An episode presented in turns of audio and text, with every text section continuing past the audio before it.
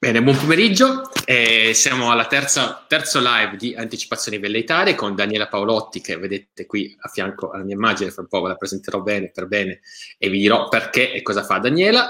Eh, come sempre, due parole su anticipazioni velleitarie. È un format di eh, 15 minuti veri, nel senso che alla scadere del quindicesimo minuto eh, andremo, insomma, ci saluteremo. Eh, ed è un'anticipazione della newsletter che io mando settimanalmente, che si chiama Reagire al velleitarismo. E l'idea è che il venerdì precedente, o comunque i giorni precedenti all'invio della newsletter, si tratti un tema che verosimilmente entrerà nella, nella newsletter.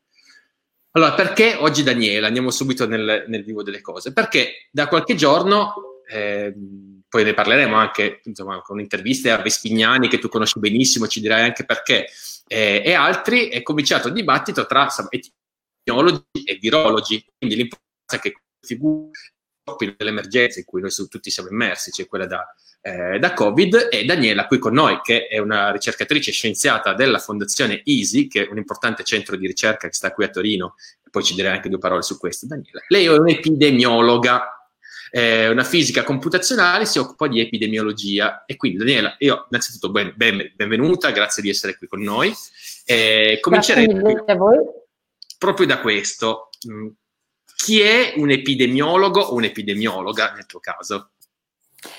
Eh, allora, io in realtà eh, ho una formazione in fisica, e, in fisica dei sistemi complessi, eh, ma da più di dieci anni mi occupo di epidemiologia, proprio per colpa o merito di Vespignani, eh, perché infatti è stato eh, quando sono arrivata alla Fondazione ISI e ho iniziato a lavorare nel team di Vespignani che mh, ho scoperto la possibilità di applicare ehm, metodologie che vengono dalla fisica statistica, dalla computer science, ehm, dal machine learning allo studio della propagazione delle malattie infettive, quindi quella che noi chiamiamo appunto epidemiologia delle malattie infettive.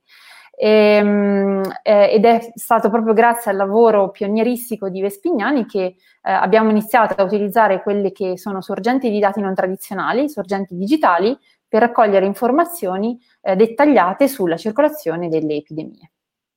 Quindi chiariamo, allora tu non studi la malattia, cioè non studi il virus in questo caso, studi la diffusione di un virus, giusto? Cioè i meccanismi con cui potenzialmente o effettivamente un virus si propaga, giusto? Esattamente, proprio quello che fanno gli epidemiologi. La parola epidemiologia significa epi, cioè su, viene dal greco, demos gente, la popolazione, logos è lo studio, quindi tu, lo studio di tutto quello che succede nella popolazione. Eh, quindi l'epidemiologo cerca di fare un po' l'investigatore e capire il eh, chi, eh, dove e perché di un fenomeno che affligge la salute delle persone. In questo caso può essere una malattia infettiva, come quella come il Covid, può essere l'influenza, ma possono essere anche malattie cosiddette non eh, trasmissibili, come per esempio eh, il cancro, eh, l'obesità, eh, eccetera, eccetera. Quindi tutto quello che affligge la salute, ma a livello di popolazione. Quindi vogliamo studiare il perché osserviamo un fenomeno che eh, affligge molti individui. I virologi invece vanno a guardare proprio il singolo patogeno, eh, come si moltiplica, come, si, eh, come, può mutare e la sua interazione con il, l'ospite, che poi sono gli esseri umani. Ecco, eh, insomma, parlando del, appunto del virus eh, che ci, ha, ci, sta costringendo in questa emergenza, in questo periodo complicato, in base ai tuoi studi, cosa sta succedendo e cosa ci possiamo aspettare? Beh, questa è la domanda da un milione di dollari, per cui vi rimando a Vespignani. Eh, la situazione è, è molto uh, complessa perché, come avrete mh, intuito ormai eh, da, da, tutto quello che circola in termini di informazione, eh, il, diciamo, la componente biologica del virus è soltanto una parte della storia. Il, eh, la situazione è complicata dalle interazioni fra le persone, dalle condizioni ambientali, ehm, dalle eh, tutte quelle diciamo, caratteristiche eh, sociodemografiche in cui il virus si può sviluppare e può trasmettersi da un individuo all'altro. E mh, il fatto che eh, da un paese all'altro, da una città all'altra e anche da un individuo all'altro queste condizioni siano così diversificate, così eterogenee, fa sì che la, la situazione sia veramente sfaccettata, veramente complicata. Ed è proprio qui che ehm, il lavoro del, dell'epidemiologo e se vogliamo anche dell'epidemiologo digitale diventa eh, fondamentale eh, dal punto di vista della raccolta di dati e dei modelli, cioè il poter avere accesso a dati il più diversificati possibile, che non siano soltanto quante persone presentano sintomi, ma anche per esempio quante persone sono a rischio di sviluppare la malattia, chi è stato in contatto con chi e quindi è stato esposto ed è a rischio, eh, le singole caratteristiche delle persone. Abbiamo visto che le persone più anziane con malattie croniche sono più a rischio delle persone più giovani e sane. Eh, quindi tenere conto di tutte queste sfaccettature anche nei modelli eh, che cercano di stimare quale sarà l'andamento dell'epidemia diventa sicuramente un lavoro fondamentale. Eh, la situazione al momento, appunto, come ho detto, è molto diversificata. In Europa stiamo vedendo che in molti paesi eh, stiamo assistendo mh, in qualche modo alla fase discendente della prima ondata. In altri paesi come gli Stati Uniti sono ancora in una situazione di plateau eh, per cui non si può ancora parlare di picco e di risoluzione del picco. Nei paesi asiatici, per esempio, invece sono molto più avanti e sta, si sta già parlando addirittura in alcuni di seconda mandata, di seconda ondata. Quindi mh, la, la, situazione è, è, molto, è molto diversificata e molto complessa. Ecco, tu Daniela, nella tua presentazione ho scritto che eh, usi anche basi dati non convenzionali per studiare la malattia. Cosa vuol dire questo? Ma l'idea è che tradizionalmente gli studi epidemi- epidemiologici sono fatti da eh, istituti, per esempio, di salute pubblica che raccolgono i dati generati da sistemi sanitari, come per esempio eh, i medici di base che registrano quanti casi di influenza eh, osservano tra i loro pazienti, questi dati vengono aggregati e poi riportati in bollettini ufficiali eh, che di- diventano un po' il riferimento um, per una specifica malattia.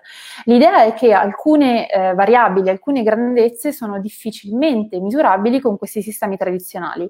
Immagina per esempio i sintomi individuali oppure eh, anche solo sapere quante persone hanno l'influenza stagionale ogni anno eh, tra coloro che non vanno dal medico. Eh, quindi l'idea è di utilizzare sorgenti di dati non tradizionali eh, che diciamo ultimamente vengono da, da, piattaforme digitali, negli ultimi dieci anni le piattaforme digitali in questo hanno assunto un ruolo fondamentale per andare a misurare delle variabili importanti dal punto di vista epidemiologico che sono però difficilmente misurabili con mezzi, eh, se vogliamo, tradizionali come quelli ehm, accessibili alla sanità pubblica. Per farti un esempio, se io sono un adulto sano eh, che però eh, diciamo, sta avendo eh, febbre, tosse, eccetera, molto probabilmente me ne sto a casa, non vado dal medico, però magari scrivo su Twitter oggi sto veramente male, ho una tosse terribile e una febbre tremenda. Oppure cerco su Google eh, febbre, tosse, eh, influenza. Quindi mh, tutte queste piattaforme digitali che le persone usano possono essere un, un buon, come si dice, proxy per ehm, studiare la circolazione di malattie come per esempio l'influenza stagionale nella popolazione, soprattutto perché eh, nella maggior parte dei casi il, il, ehm, la malattia che affligge una persona sana in generale non viene vista da un sistema tradizionale. In particolare io mi occupo di utilizzare piattaforme digitali che si basano però sulla partecipazione attiva delle persone, quindi non tanto il ehm, l'effetto collaterale di dati generati dal, da persone che usano Google o usano Twitter, ma cerchiamo di coinvolgere attivamente eh, dei volontari del web eh, per eh, chiedere loro di riportare informazioni sul loro stato di salute, non solo se hanno sintomi, ma anche se stanno bene, in modo tale da sapere chi sta bene e chi sta male, quindi avere un denominatore robusto e chiaro. E poi quando eh, queste persone hanno sintomi, chiedere loro quali sintomi hanno avuto, quanto sono durati, se hanno visto un medico per questi sintomi, eh, se mh, mm, eh, hanno dovuto prendere eh, diciamo, tempo ehm, lontano dal lavoro o dalla scuola, quindi anche l'impatto dell'assenteismo. Queste sono tutte informazioni che la sorveglianza tradizionale non riesce a raccogliere. E in questi tempi di Covid, in cui l'accesso alle strutture sanitarie è diventato veramente complicato perché le strutture sanitarie sono completamente ehm, saturati, o almeno lo erano fino a qualche settimana fa, raccogliere informazioni direttamente dalla popolazione per conoscerne lo stato di salute diventa veramente fondamentale. Ecco, prima di far, farti l'ultima domanda, che sarà una domanda da oracolo, eh, ti, ti, una curiosità più personale, perché una fisica diventa epidemiologa? Beh, perché eh, di nuovo è colpa di Vespignani. ehm, li, veramente il, la mia ispirazione a diventare eh, epidemiologa eh, ce l'ho avuta quando ho visto un seminario di Vespignani in cui lui parlava della possibilità di utilizzare le reti di mobilità eh, umane, in particolare la rete eh, del viaggio aereo, per studiare come le pandemie si propagano a livello globale, quindi come gli individui viaggiando da un posto all'altro del globo trasportano eh, le malattie. E, mh, mm, e eh, ho realizzato che questo tipo di problematiche possono essere studiate con tantissimi strumenti interdisciplinari che mettono insieme la fisica, la computer science, l'epidemiologia e le scienze sociali, perché l'aspetto sociale è anche eh, fondamentale. E, e, quindi è stato, devo dire, proprio questo um, input che um, mi ha portato a, a, a, investire molto più tempo in questo tipo di, di discipline. Eccola, proprio siamo, andiamo, andiamo, verso la fine. La cosa che ti chiedo è, dovessi puntare i famosi due centesimi no? o, o, il tuo euro, eh, Secondo te su cosa punteresti? Su quale sviluppo della malattia in Italia? E poi ti chiedo anche sul Piemonte, perché poi alla fine è vero che tu non sei di origine piemontesi, ma lavori, cioè la, la tua serie di lavoro è un po' il mondo, ma è il Piemonte. È il Piemonte. Eh, sei, i, tuoi, i tuoi due cent vanno sull'ottimismo o sul pessimismo, sia per l'Italia sia per il Piemonte? Io eh, cerco di essere ottimista perché eh, quando uno fa l'epidemiologo deve essere ottimista, altrimenti è meglio che cambia mestiere. Eh, e sono convinta che eh, il comportamento dei singoli, la responsabilizzazione delle persone che abbiamo visto eh, essere cresciuta tantissimo durante questa fase di lockdown, credo che continuerà a, a proteggerci in qualche modo dalla malattia. Eh, le persone hanno imparato a comportarsi come si deve, con il distanziamento sociale, con il lavaggio delle mani, con l'uso delle mascherine e, e credo che questo in attesa del vaccino o in attesa di terapie efficaci sia quello che effettivamente possa aiutarci a, a resistere ehm, in, in, questa nuova fase in cui non abbiamo le restrizioni imposte dal governo, ma abbiamo quelle imposte da noi stessi che in qualche modo ci possono proteggere dalla, dalla malattia. Eh, il Piemonte è una regione un pochino più preoccupante delle altre, ma credo anche molto per la vicinanza con la Lombardia e per l'estrema connettività eh, di tutto il nord Italia che fa sì che eh, il movimento delle persone da un posto all'altro faciliti la propagazione delle malattie. Però ho anche fiducia nel fatto che eh, appunto i piemontesi probabilmente hanno imparato la lezione e in questa eh, nuova fase eh, daranno il meglio di sé, speriamo. Allora, grazie Daniela, grazie mille, siamo a 14.27, quindi so, più che... Più Posso che concludere facendo un po' di pubblicità al nostro progetto di raccolta dati per l'Italia che si chiama influweb.it se volete contribuire con i vostri eh, report sui sintomi o sul fatto che state benissimo, visitate il nostro sito e contribuirete alla nostra ricerca. Quindi visitate in particolar modo quello, eh, i lavori di Daniela, ma un consiglio è visitare il sito di Fondazione Easy perché, insomma, come dicevamo in apertura, è una realtà eh, globale, fan, fanno, fanno studi e ricerche interessantissime, complesse, quindi è un mondo assolutamente da scoprire. Come vedete in sovraimpressione, per iscriversi alla mia newsletter fabiomalagnino.com, è facilissimo, si va lì, c'è un link, ci si iscrive.